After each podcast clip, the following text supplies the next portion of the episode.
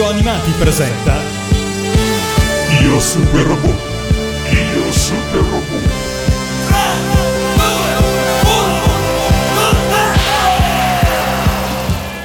1, quel robot è perfetto. Non c'è nulla da correggere o da modificare. Ryo, con Mazinga Z potrai essere come un dio o come un demonio. Questo dipenderà soltanto da te. Sarai conosciuto come un essere superiore. Tutto è pronto su Radio Animati per l'8ª puntata di Io Super Robot, assieme all'invulnerabile Matteo e all'invincibile Mitocom. Salve a tutti. La settimana scorsa vi abbiamo parlato di Raideen, super robot del 1975, che rappresenta la prima reazione, e che reazione, della concorrenza di fronte alla forza dei giganti di ferro di Go Nagai. Come detto in chiusura di puntata, tuttavia, Go Nagai e la Toei Animation non hanno certo intenzione di cedere pacificamente spazio in una scena inventata da loro. E rieccoli i protagonisti con Getter Robo G, da noi Getter Robo o Jet Robot, anime del 1975, prodotto dalla Toei su idea di Go Nagai e Ken Ishikawa, seguito di Getter Robot. Il character design è di Kazuo Komatsubara. Sigla.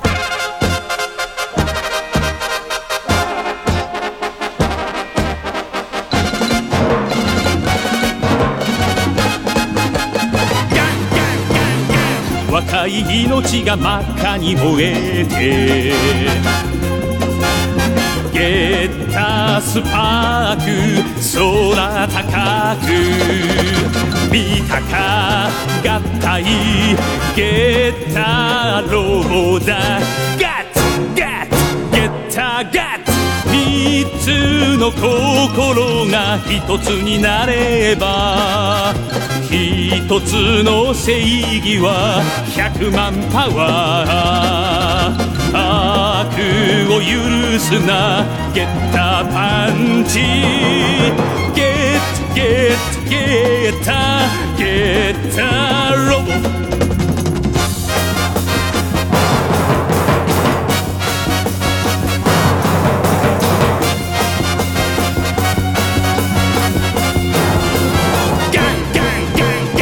若い怒りが一直線に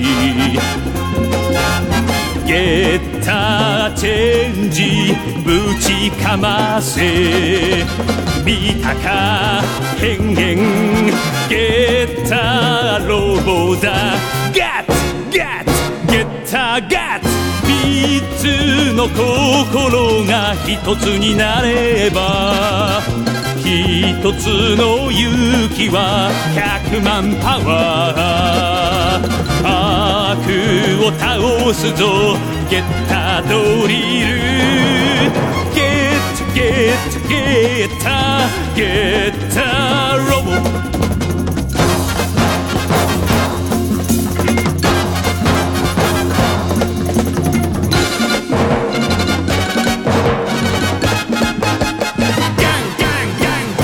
若い希望が虹を描き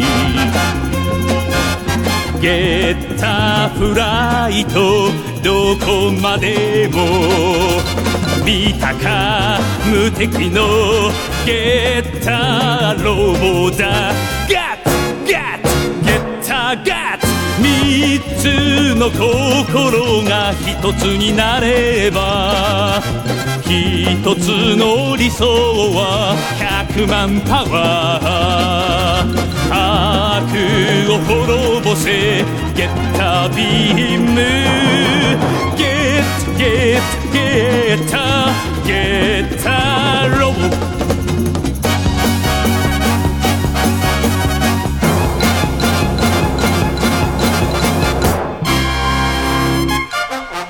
La prima puntata di Getter Robo G, in Italia Getter Robo o Jet Robot, va in onda il 15 maggio del 75 e dopo 39 episodi la serie termina il 25 marzo del 76.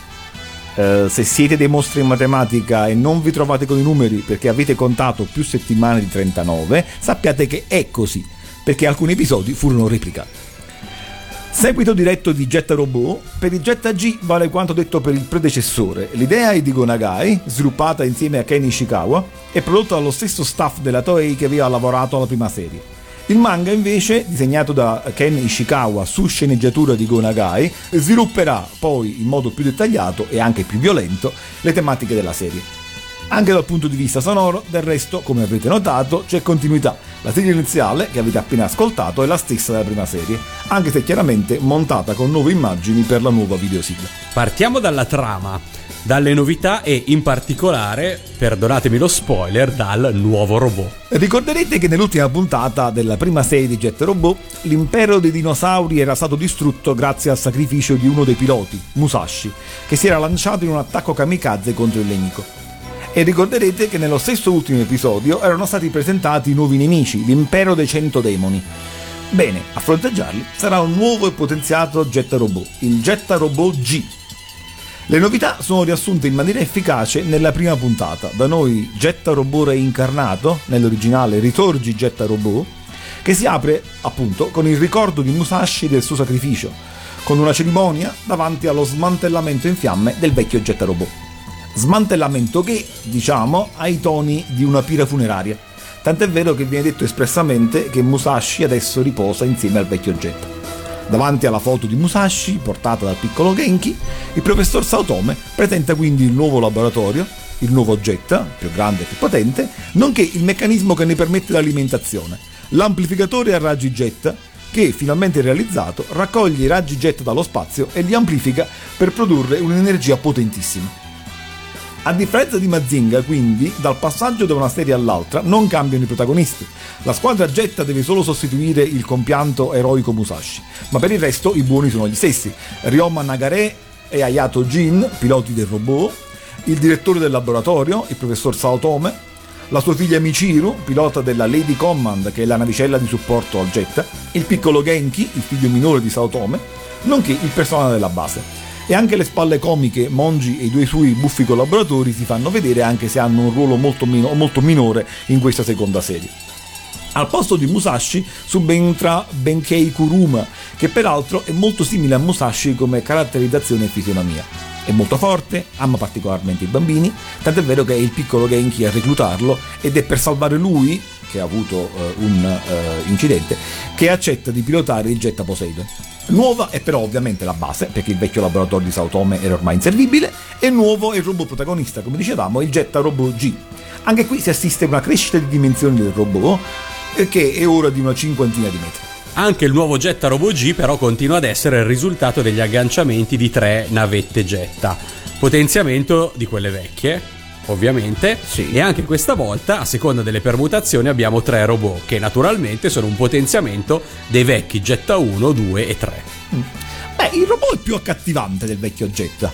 In tutte e 3 le configurazioni, i singoli robot hanno avuto un restyling dal punto di vista grafico, caratterizzato da maggiori linee cinetiche e maggiori dettagli, e lo stesso vale anche per le macchine Getta, che combinandosi appunto danno vita al 3 volte trasformabile Getter Robo, che sono infatti le macchine Getta più affusolate e meno tozze delle loro precorritrici. Inoltre stavolta i singoli robot realizzati dalla diversa combinazione delle 3 macchine Getta hanno un nome, quindi non più dunque Getta 1, Getta 2, Getta 3, ma Getter Dragon, quello di Ryo Nagare, Getter Liger, da noi Liger, quello di Hayato, Getter Poseidon, quello di Benkei.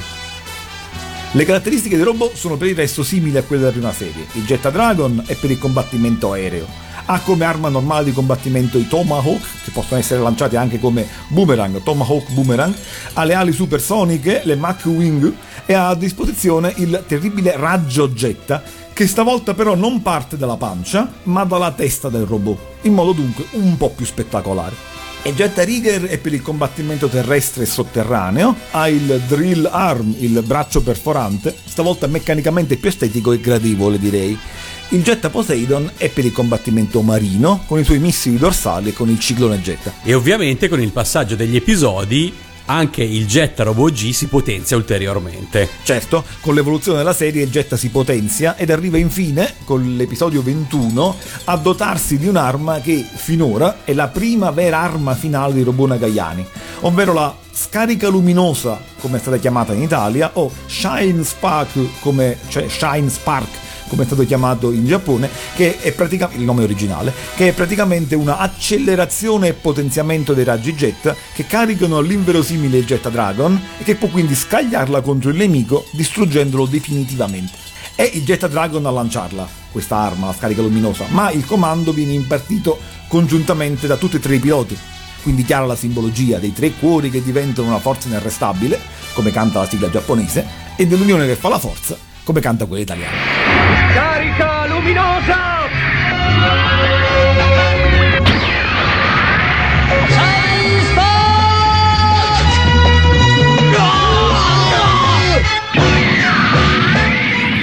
I cattivi vengono presentati efficacemente nella seconda puntata della serie, da noi Il segreto dell'impero dei demoni.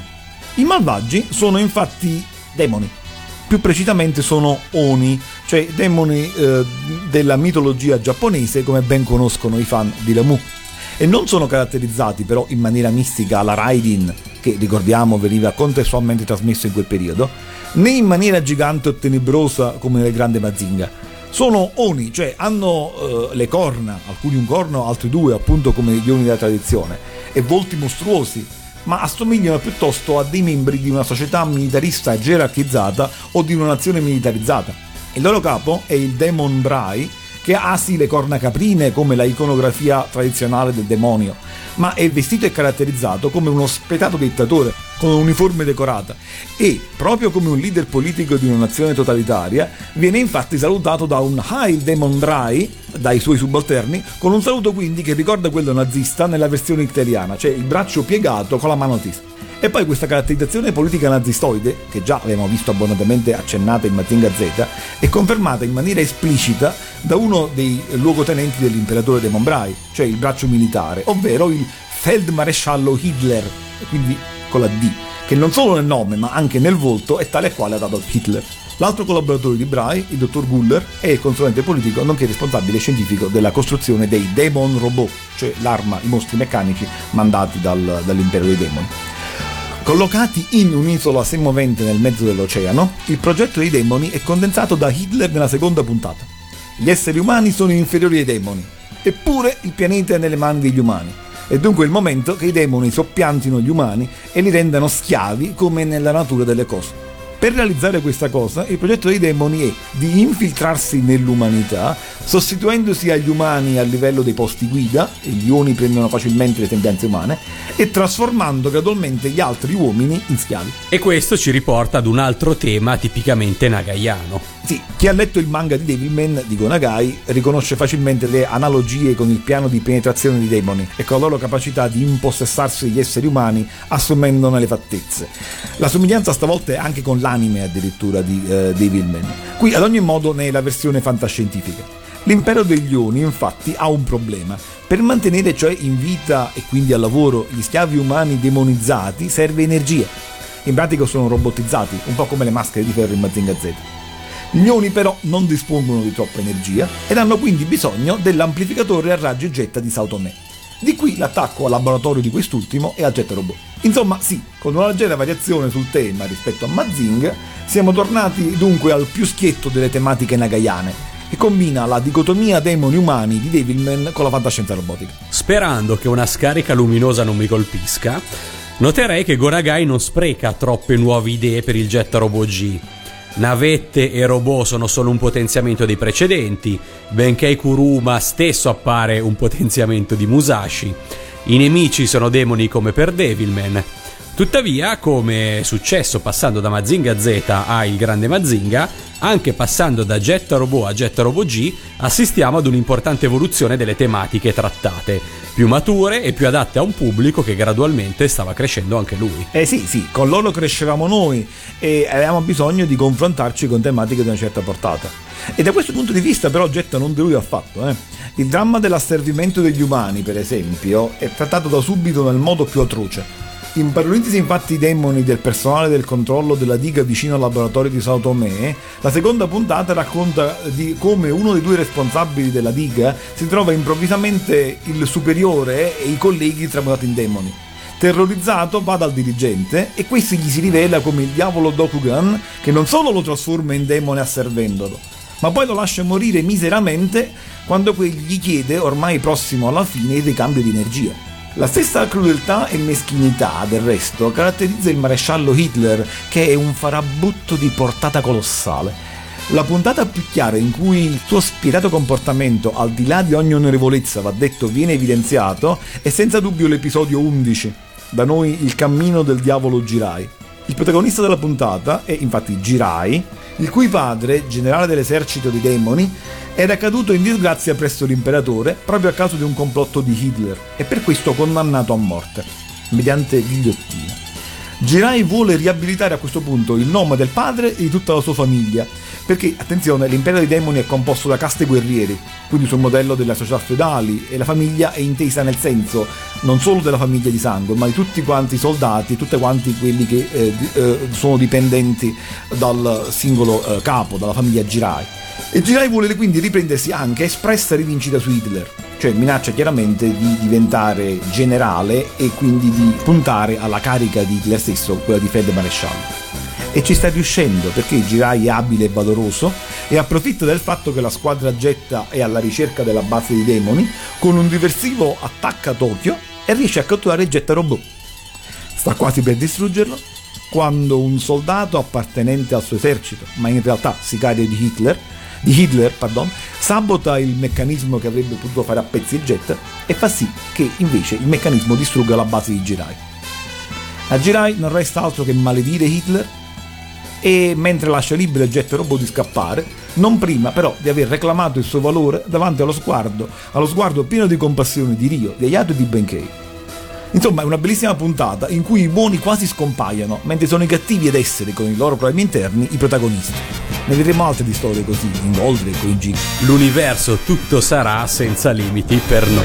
Taiyo da Ole tachi wa Kono to moete Jiku o mamoru 悪魔の軍団恐れはしない。投げろゲッター、トマホーク、砕け強圧。メカバルスをゲッター123ゲッターロボは無敵のマシン。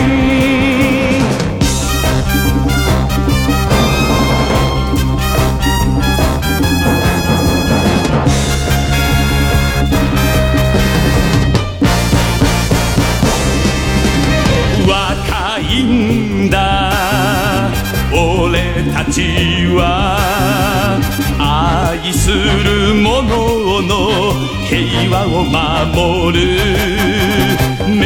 すは敵陣一直線だ。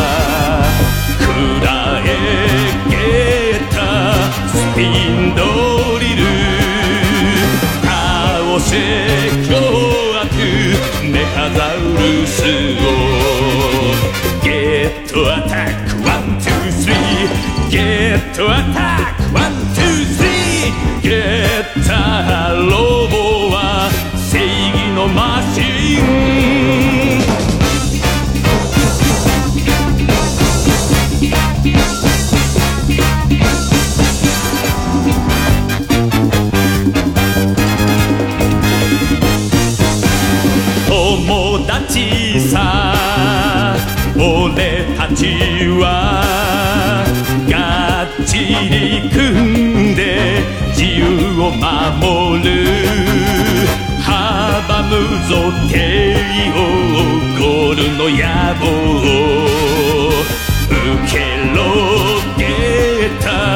100万馬力続く成長枠メカザウルスを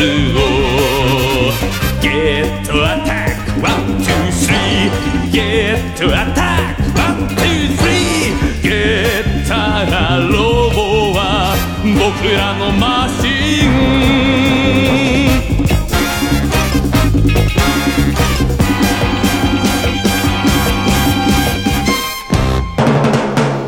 Questa tematica di scontro tra una società militarista educata al valore guerriero ma votata al demonio è nell'episodio 35. Il nostro titolo è Il vecchio diavolo non muore mai.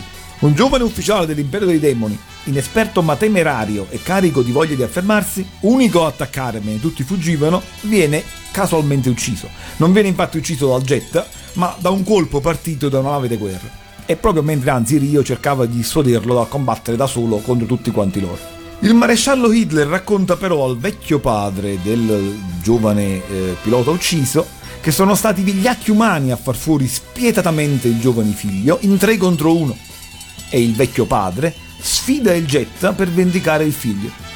Inutile dirvi che Ryo riuscirà sia a convincerlo della verità, ma il vecchio non vede comunque altre alternative che vendicare la morte del figlio e il jet sarà quindi costretto a distruggerlo. Il dialogo prima della battaglia tra il vecchio diavolo e Ryo è da antologia. Dice il vecchio diavolo infatti: "Combatti da vero uomo, come io sono e come mio figlio è stato". E Ryo che gli risponde: "Mi dispiace dovertelo dire, ma è questo tuo modo di pensare che ha portato tuo figlio a morire". E poi ancora: "Hai insegnato a tuo figlio solo il culto del combattimento e della morte". E dopo averlo sconfitto, raggio getta!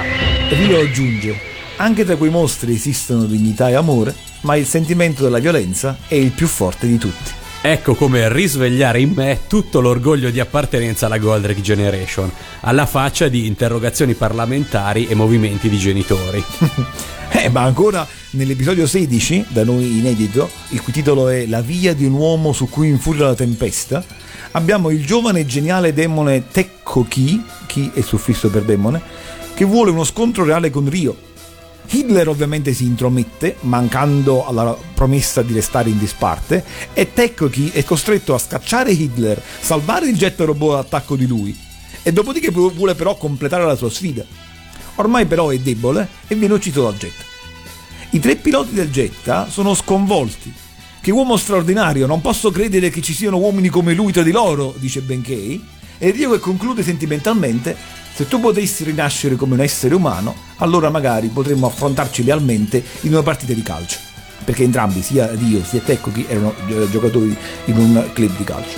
Non siamo dunque di fronte ad uno scontro tra un'antica cultura ed una moderna, quanto piuttosto ad una contrapposizione quasi politica e culturale tra 2 società diverse, una delle quali conosce solo la violenza e il terrore, l'altra invece anela ad una vita normale ma è costretta ad una guerra durissima. Cosa che vedremo trattata in maniera completa poi anche in Goldrake e nel Gaiking. Insomma, cartoni d'altri tempi, tempi in cui i cartoni animati volevano spiegare alle giovani generazioni tanto l'importanza di combattere a difesa del proprio mondo, quanto il dramma della guerra a prescindere da quali ne siano le cause e le ragioni. Sì, esatto. Questa è una tematica ovviamente non prettamente nagayana, ma è chiaro che è il portato di una generazione che ancora ricordava i drammi della guerra e riteneva giusto riflettervi insieme ai bambini. Alla Toei ovviamente siamo grati per questo anche noi, e capite bene tutti quindi, perdonami a questo punto la digressione, la nostra reazione stupita quando ci veniva detto, e talvolta oggi devo dire capita ancora: "Vabbè, ma i cartoni animati sono roba da bambini piccoli", magari pensando a Tom e Jerry o a Dumbo. Ma come si fa? Sì, Dumbo proprio per bambini piccoli avrei qualche riserva comunque. Se poi torniamo invece un attimo alla tematica principale, ovvero quella che deriva da Devilman e alla penetrazione dei demoni nella società umana, abbiamo numerosi episodi che la sviluppano in maniera ottimale, facendoci anche capire meglio la dura lotta dei protagonisti. Infatti la strategia dell'infiltrazione produce molti drammi a persona della base. Nell'episodio 6, da noi La tribù dei 100 demoni, è la volta del fidanzato della sorella di Hayato, che viene condizionato dai demoni per penetrare nella base ed applicare un meccanismo magnetico all'amplificatore a raggi jet. Viene scoperto e si rende conto alla fine che quello che stava facendo era sbagliato, ma come al solito è troppo tardi per ritornare ad una vita normale e decide quindi di sacrificarsi contro il nemico che lo aveva usato e ingannato. Hayato lo vendicherà naturalmente a bordo del Getter Liger, e tra l'altro Hayato è una vittima tipica di questa strategia. Nell'episodio 26, per esempio, da noi mi è arrivato, è un suo amico d'infanzia ad essersi in realtà trasformato in demone ed è costretto quindi Hayato ad ucciderlo. Storia simile capita a Michiru nell'episodio 28, dal bel titolo Muore la Terra Verde, da noi però inedito. Come spesso accade, chi passa dalla parte dei nemici a quella degli eroi si riscatta dai propri errori sacrificando la propria vita. In Getter Robo G però c'è una cosa importante da sottolineare. perché può riscattarsi solo con la morte anche chi ha servito la causa dei malvagi demoni semplicemente perché da questi condizionato. Insomma, non ci sono scusanti o attenuanti per delle scelte sbagliate. Poi, come è più tipico nelle serie di Go Nagai, lo stesso destino spetta anche a chi serve la causa malvagia perché è nato dalla parte sbagliata. Sicuro, nell'episodio 14, da noi inedito, che il cui titolo è L'amico è diventato vento, che è davvero toccante, perché là dove i libri di storia e i libri di politica ci ripetono all'infinito di come si vive durante le guerre, come duro deve essere il conflitto tra nazioni in lotta feroce tra di loro, beh, questa puntata te la fa vedere con gli occhi di un bambino. Stavolta, infatti, l'emissario dell'impero dei demoni è un geniale demone bambino di nome Jimushiki, che diventa amico di Genki, il figlio minore di Saotome. Il bambino non è costretto, attenzione, parte volontariamente per la missione. Il ministro Guller, che lo manda, infatti, non è spregevole come Hitler. E Jimushiki vuole servire il suo popolo, quindi parte con l'idea di fare del bene al suo popolo, ma viene commosso dall'accoglienza e dalla bontà del personale della base, e così, mentre lui in forma umana assiste dalla base di Saotome al successo del demon robot da lui programmato, di fronte alla sofferenza del piccolo Genki e degli altri, per Ryo, per Hayato e per Musashi, che stanno per morire, decide di non proseguire nel suo compito e di aiutare il Getter. In fondo è un bambino, ha ancora qualche remora, ma la cosa che lo illumina definitivamente è l'atteggiamento di Genki quando scopre che lui è un demone. Lo scienziato Guller, infatti, prima della partenza gli aveva detto: se scoprono chi sei, ti uccideranno. E invece Genki continua a dichiarare a Jimushiki la sua amicizia. Ora, però, Jimushiki è pur sempre un demone e quindi decide di tornare indietro all'impero dei demoni, tornare a casa, con Genki che lo saluta tra le lacrime. Tra l'altro è bellissimo quando Michiru gli chiede che fine avesse fatto l'amichetto e Genki risponde: il mio amico è diventato vento. Ma in realtà Jimushiki aveva fatto ancora di più, cioè gli aveva regalato un ciondolo con i piani di costruzione del robot nemico, cosa che permette naturalmente a Getter di vincere, e questo naturalmente per l'impero dei demoni è alto tradimento. E quindi, mentre Genki pensa a lui sperando un giorno di rivederlo, il bambino demone, su proposta di Hitler, viene giustiziato. E le sue ultime parole, dette con un sorriso davanti al plotone di esecuzione, sono: se mai rinascerò voglio essere un essere umano, così potrò rivedere il mio amico. Non essendo mai stata trasmessa, non vidi questa puntata da piccolo, ma ci credete vero se vi dico che quando l'ho vista qualche anno fa ho pianto come un vitello nel salone della mia stanza, no? E ancora adesso mi commuove a raccontarlo. E io che come te non vidi questa puntata da piccolo, mi sono commosso con il solo tuo racconto. E qualcosa mi dice che non è stata dimenticata per caso, diciamo, in Giappone. No, questo certamente. Ma vogliamo loro dimenticare il messaggio per le ragazze? Passiamo allora nuovamente a Michiru, puntata 15, da noi inedita, dal bel titolo La ballata della farfalla rossa.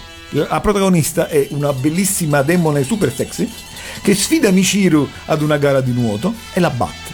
Inoltre, a distruggerle definitivamente l'orgoglio, fa innamorare di sé tutto il personale del Getter, invitando Ryo, Hayato e Benkei in modo sensuale a farsi un bel giro in moto con lei. Michiru soffre, mia figlia deve essere di cattivo umore, commenta laconicamente un professor Saotome che si rilassa in poltrona, ma il piano del demone, della demone, è semplice: prendere il posto di Michiru e quindi distruggere il Getter. Grande la sua ambizione e grande la sua convinzione non solo di essere più bella, ma anche di poter vincere sempre. E però, quando si trovano a dover cercare un bambino scomparso, la bella Kocho, questo è il nome di lei, Kocho vuol dire piccola farfalla, sempre più sexy, sfida Michiru a trovarlo per primo. Ma e in effetti la bionda demone è la prima a trovarlo. Ma chi è che si lancia nel fondo del fossato a salvare fisicamente il bambino? Michiru, ovviamente. E di fronte alla demone che dice a Ryo: ma ho vinto io il gioco, no? Ryo dà una risposta bellissima: gioco? Non hai capito niente. Potrei essere bella, ma sei senza cuore. Ovvio che questo fa avvilare il diavolo, che combatte e perde contro Getter. E tra le farfalle che volano, lei riconosce per la prima volta la sconfitta e si spara al corno, cosa che la fa tornare di nuovo umana, e può morire riappacificata con se stessa, con Michiru che le porge un fiore che si trasforma in farfalla. Educativo, insomma, anche per le bambine, con toni da fiaba di altri tempi ma aggiornati. A questo punto siamo pronti per l'immancabile spoiler sul finale della serie. Nelle ultime puntate si comincia ad avvertire il crescendo finale. L'umanità intanto aveva cominciato ad accorgersi dei demoni, perché per esempio nell'episodio 26 un demone viene ucciso per caso in un incidente stradale e gli compare il corno. Ma è nelle ultime 3 puntate che la guerra assume toni da guerra generale. I demoni infatti hanno ormai solo 6 robot e decidono di lanciare un attacco di massa su tutta l'umanità. New York, Tokyo, Mosca, Parigi, Londra vengono attaccati. La fregatura è che questi ultimi robot si compongono tra di loro e quindi non solo mettono in difficoltà il jet nel terzo ultimo episodio, ma ritornano nell'episodio 38, cioè nel penultimo, e mettono ancora più in difficoltà il jet, tanto che l'unica soluzione è l'estremo tentativo da parte di Hayato, che è il vero protagonista delle ultime puntate. Infatti Hayato, senza che davvero ci fossero altre alternative, sale sulla Lady Command, cioè sulla navicella di Michiru, e ha le idee chiare sulla possibilità di riuscita di una sua ultima missione. Cioè, prima di partire si toglie la croce che porta al collo, che è un ricordo della madre defunta, e la regala a Michiru. È chiaro a tutti, naturalmente, non solo la dichiarazione di amore implicita di Hayato nei confronti di Michiru, ma anche quello che sta succedendo. Cioè Hayato sa che forse non tornerà mai più. A questo punto parte la musica e sotto questa bella canzone cantata da Mitsuko Horie dal titolo Tatakai wa Hateshinaku, ovvero lotta senza fine, Michiru dice Hayato non morire, così ricambiando i suoi sentimenti.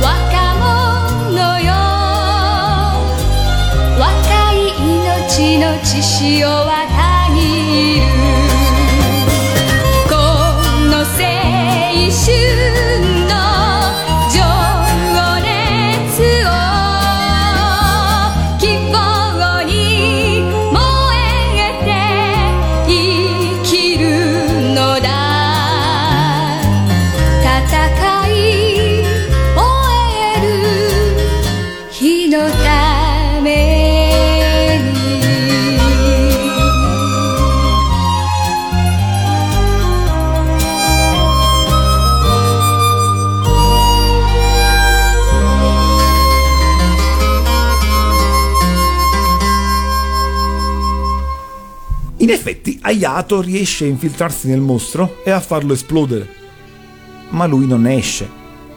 La puntata, la penultima puntata, si conclude con tutti che ne piangono la morte, e con la scritta in giapponese che vuol dire il seguito alla prossima puntata. Ricordate, vero, quelle 2 C rovesciate seguite da un'altra C che incontravamo spesso nei cartoni animati giapponesi quando le puntate erano parti di una stessa storia? In realtà è alfabeto katakana, si legge Sutsuku e vuol dire semplicemente continua. Ce le ricordiamo tutti, ma non tergiversiamo. Tutti piangono la morte di Hayato e... Beh, l'ultima puntata comincia con il ricordo di Hayato da parte di tutti, di Michiru in particolare, che ormai porta a collo il suo ciondolo. E tra l'altro è Michiru a pilotare adesso il Getter Liger, ottimamente tra l'altro, e sulle note di un'altra bella canzone cantata dalla Horie. Questa è una finezza che tra l'altro la promuove a livello delle altre eroine nagayane, ovvero Sayaka e Jun. Assolutamente sì. E al Demon Drai non resta altro adesso che, come tradizione, lanciarsi con la sua fortezza, che poi è tutta la sua isola, e scagliarsi contro i nemici. Apparentemente la fortezza è invincibile, ma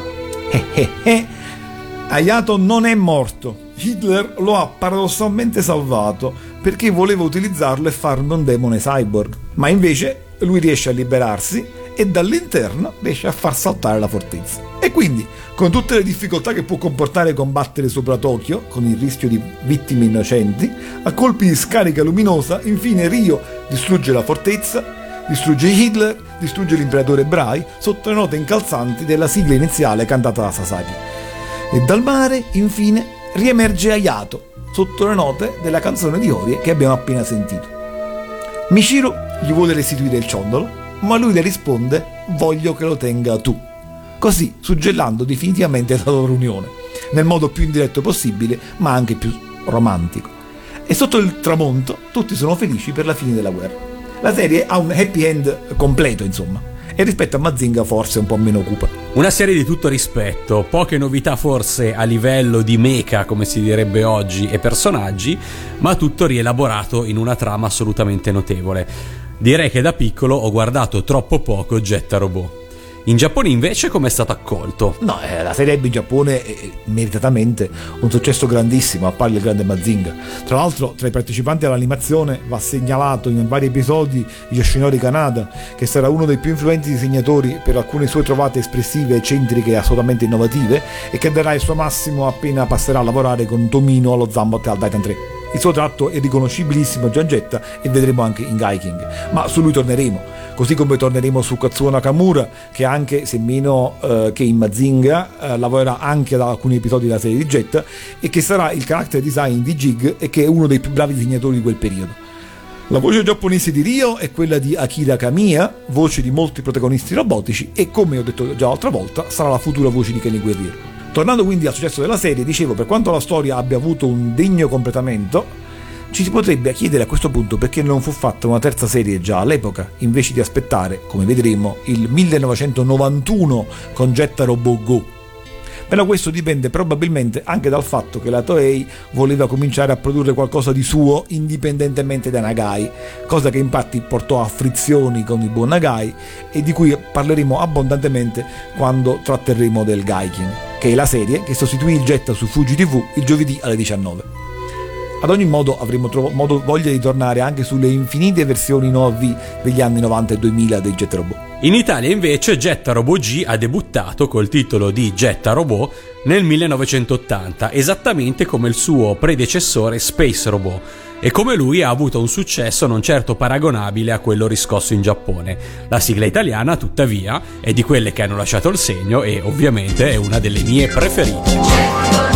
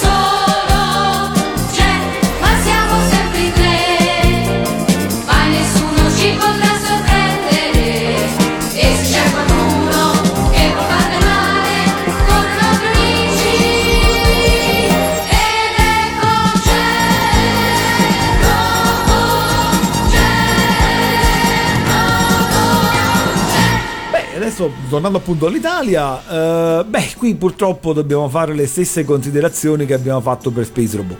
Cioè, le due serie infatti hanno avuto lo stesso destino, sono stati importati chiaramente insieme perché hanno avuto lo stesso adattamento, lo stesso cast di doppiatori a cura della Cinitalia Edizioni, nonché, come abbiamo appena detto, una sigla italiana curata dallo stesso autore. Tutto fa pensare quindi che fossero più che consapevoli del fatto che le due serie fossero una il seguito dell'altra. Eppure evidentemente le cose non andarono così facilmente, perché furono commercializzate in maniera diversa e da diversi network.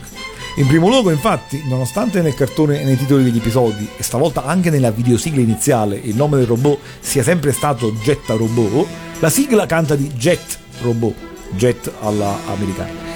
Inoltre, la cosa più curiosa è che la prima e la seconda serie furono da noi trasmesse contemporaneamente, cioè andarono in onda per la prima volta l'8 giugno dell'80. Non so se nella stessa ora, però subito dopo aver visto la prima puntata di Space Robot uno poteva magari venire a scoprire che Musashi moriva vedendo la prima puntata di Getter Robo G, e forse magari aspettando vanamente la puntata di Space Robot che lo spiegava, puntata che non sarebbe mai arrivata perché, come vi dissi, gli ultimi episodi di Space Robot non sono mai arrivati. Tra l'altro poi la stessa cosa capitò anche a Getter G. Dei 39 episodi ne furono importati all'epoca solamente 26, per di più non in ordine. Le puntate da noi arrivate o non trasmesse infatti sono parecchie, dalla 14 alla 20, la 26, la 28 alla 29 e infine le ultime tre. Questo, unitamente alla trasmissione meno frequente su varie reti nazionali, oltre che l'arrivo di un anno più tardi rispetto a Mazinga e Jig, e un anno sembra poco ma sui canali privati nell'80 trasmettevano di tutto, spiegano quindi la relativa minore fama di Getta e il fatto che tu stesso l'abbia visto di meno rispetto alle altre serie. Comunque la minore fama è assolutamente ingiustificata, dato il buon adattamento e il buon doppiaggio, che in questa serie tra l'altro presenta anche meno incertezze rispetto alla prima, o forse sono i toni maggiormente adulti che mi danno queste impressioni. Comunque ottime prestazioni vocali, tra cui ovviamente ricordiamo Romano Malaspina, voce di Ryo, Massimo Rossi, voce di Hayato, Enzo Consoli, voce di Benkei, che tra l'altro fu anche la stessa voce di Musashi, quindi due personaggi erosimili, poi con la stessa voce, vabbè, c'è un po' di confusione, e Laura Boccanera, che sarà la futura voce della regina Maria Antonietta, come Michiru, Diego Reggente come Saotome, eccetera. Le armi sono chiamate all'italiana, alcuni nomi sono pronunciati erroneamente, Michiru invece di Michiru, ma altri decisamente fedeli, come Hytler, Obrai, Guller, che potrebbe essere Gura, ma nel complesso direi comunque tutto ottimo. E tu da piccolo quanto hai seguito la serie? Quanto riuscivi a districarti fra Space Robot e Getter Robot? Beh, io forse sono un caso davvero disperato. In realtà ho seguito molto entrambe le serie, che mi piacevano moltissimo, pur però preferendo anch'io gli altri robot, Mazinga, Jig e Daitan. Ti posso dire però che preferivo di gran lunga la sigla di Space Robot, ma come cartone preferivo invece Getter Robot. Stavolta te l'ho detto all'italiano. Quando li ho rivisti, la cosa curiosa è che ho avuto la medesima sensazione, e questo è interessante perché vuol dire che le impressioni spontanee di un bambino dicono sempre qualcosa di vero, hanno sempre qualcosa di vero, e tra l'altro ho capito anche il perché, e cioè per i motivi di cui abbiamo parlato, cioè percepivo praticamente la maggiore profondità dei Getter G rispetto a Space Robot. Rivedendolo, infine, sono finalmente riuscito a capire come la storia di Musashi mi sia fissata nella memoria. Ed erano le immagini della prima puntata di Getter G, talvolta te l'ho detto alla giapponese, e della pira funeraria del vecchio Jet. Segno del fatto che in fondo, in tutto quel caos, qualcosa si percepiva. Ma e in quale dei tre piloti ti identificavi di più? Banalmente Ryo o magari meno scontatamente in Hayato? Beh, sai, in realtà io non tendevo a identificarmi nei personaggi dei cartoni e dei film che vedevo. Però di certo ero affascinato sempre di più dai secondi, più misteriosi, più cupi, però preziosissimi, quindi da Joe il Condor dei Gatchman a Dani in Daltanius per esempio, e quindi sì, ovviamente il mio preferito era Hayato. Io invece molto più banalmente mi identificavo con Ryo, anche perché aveva la voce giusta, cioè quella di Hiroshi. Giusto. Parliamo invece della sigla italiana che, come nel caso di Space Robot, è realizzata da Vito Tommaso, autore di musica e testo, e viene interpretata dallo stesso coro I Mini Robot. A riprova della trasmissione in contemporanea delle due serie, Space Robot e Getter Robot, La sigla di Getter Robo è stata pubblicata su 45 giri dalla EMI con un numero di catalogo che precede quello di Space Robot, che invece sarebbe il prequel. Ah, ecco, quindi anche nelle sigle, anche dal punto di vista della pubblicazione del 45 giri c'era incertezza. Molto interessante. Assolutamente sì, questa cosa mi ha lasciato parecchi dubbi quando ho cominciato a collezionare dischi. Poi adesso ho capito. Come mai invece nella sigla Getter Robo sia diventato Getter Robo è per me un mistero. Mi immagino una qualche telefonata disturbata Roma-Milano: come si chiama il robot? Getter Robo. Ah, Getter Robo. Però queste sono solo divertenti speculazioni. Ovviamente la distanza di trattamento che le due serie hanno avuto in Giappone e in Italia è enorme, e a nessuno in Italia è venuto in mente di usare una stessa sigla iniziale per i due cartoni. Ad ogni modo, proprio come Space Robot, anzi ancora di più, anche Getter Robo sottolinea l'idea dell'unione che fa la forza. Come avete sentito, infatti, recita proprio: l'unione fa la forza, in aria siamo in tre, tre amici e un corpo solo, ma siamo sempre in tre. Getter Robo viene pubblicata su 45 giri nel 1980, lo stesso anno della prima TV italiana del cartone animato, abbinata a George, altra sigla di mini robot, ma di un cartone ben poco robotico e ben poco giapponese. Decisamente. Dici invece tu della colonna sonora e delle sigle originali giapponesi.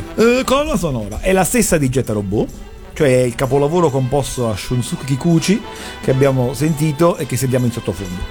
Le canzoni sono cantate, come già abbiamo detto a suo tempo, da Isao Sasaki, quelle maschili, e da Mitsuko Horie, quelle femminili. La sigla iniziale, come già detto, è la stessa della prima serie di Getter Robo, cantata da Isao Sasaki e sul testo di Go Nagai. E nel corso della puntata abbiamo poi tra l'altro ascoltato altre due canzoni dedicate: Attaku Getter Robo, Attack Getter Robo di Isao Sasaki, e Tatakai wa Hateshinaku di Mitsuru Horie, lotta senza fine con lui. Nuova invece è la sigla finale, cioè Fumetsu no Machine Getter Robo, ovvero Macchina Indistruttibile Getter Robo, testo di Takashi Izumi, è cantata da Isao Sasaki. Nota interessante per i collezionisti di nipponicità è che, giacché la sigla iniziale era già stata edita, la sigla finale fu pubblicata autonomamente su 45 giri, e sul lato B il 45 giri aveva un'altra canzone dedicata al Jet e che verrà poi utilizzata per il lungometraggio Il Grande Mazinga contro Getter G, ma di questo parleremo la prossima volta. Per questa puntata di Io Super Robot è tutto. Un saluto da Ryo, da Hayato, e un ringraziamento ad Andrea Freccia Benkei, perché l'unione fa la forza. Noi ci diamo appuntamento la settimana prossima, sempre su Radio Animati. Inguardabile, c'è chi ha il coraggio di sfidarci, ma non ce la può fare.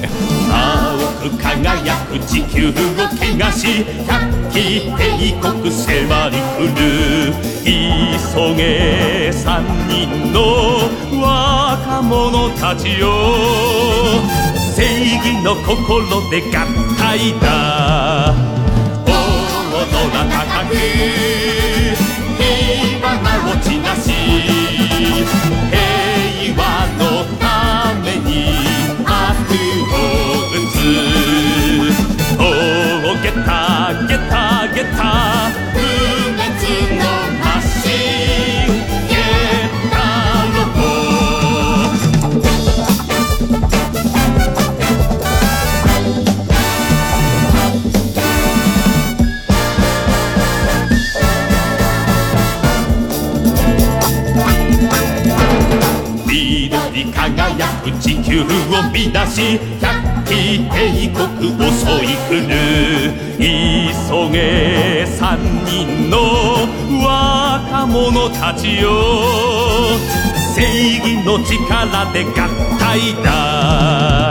ひどい草原炎に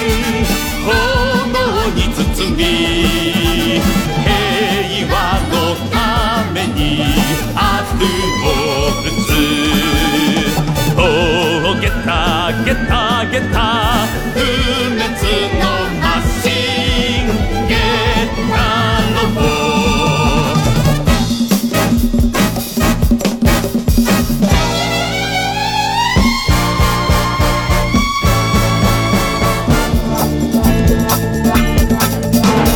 光り輝く地球を覆い帝国嵐降る急げ三人の若者たちよ正義の命で合体だ勇敢大敵真っ赤に染めて平和のために悪を打つ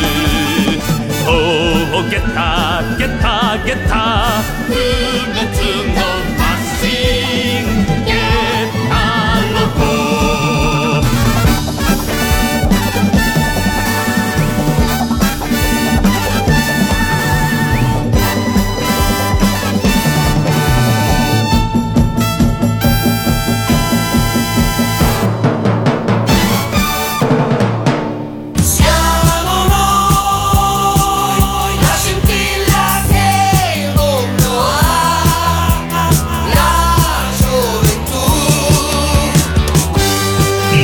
We're a boom.